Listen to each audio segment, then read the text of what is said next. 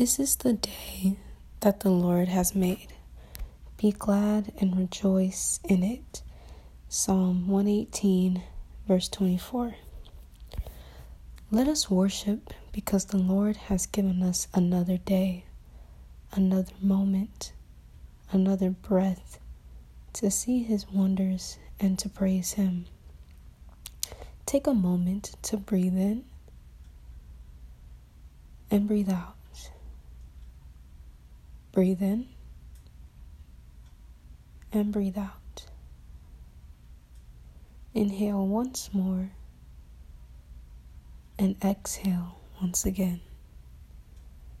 As you focus on breathing in and out, also think about 3 things that you're thankful for today.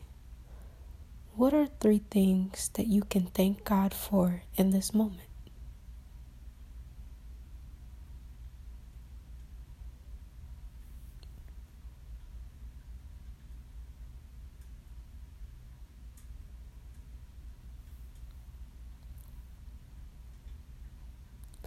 What is something that you can do today to worship God, to praise him, to rejoice in the day that he has made?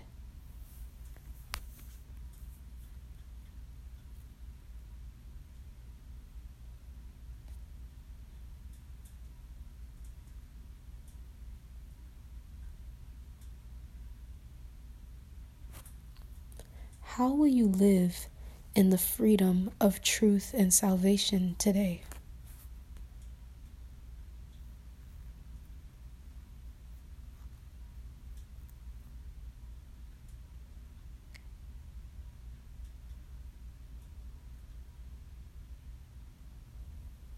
What will you let go of?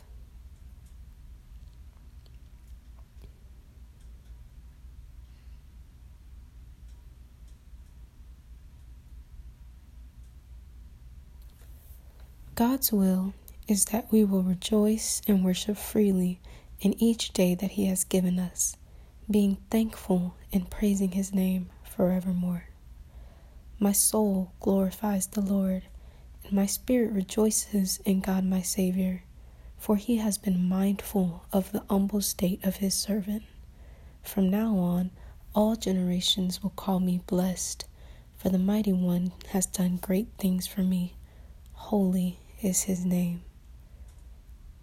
As you go throughout the day, remember to be at peace with God, not to rush anything, but to be still in your spirit and to let go of anything that is keeping you from being still.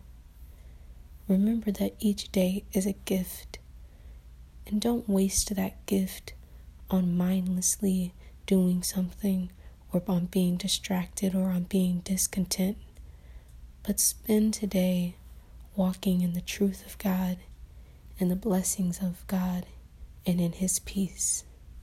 Grace and peace.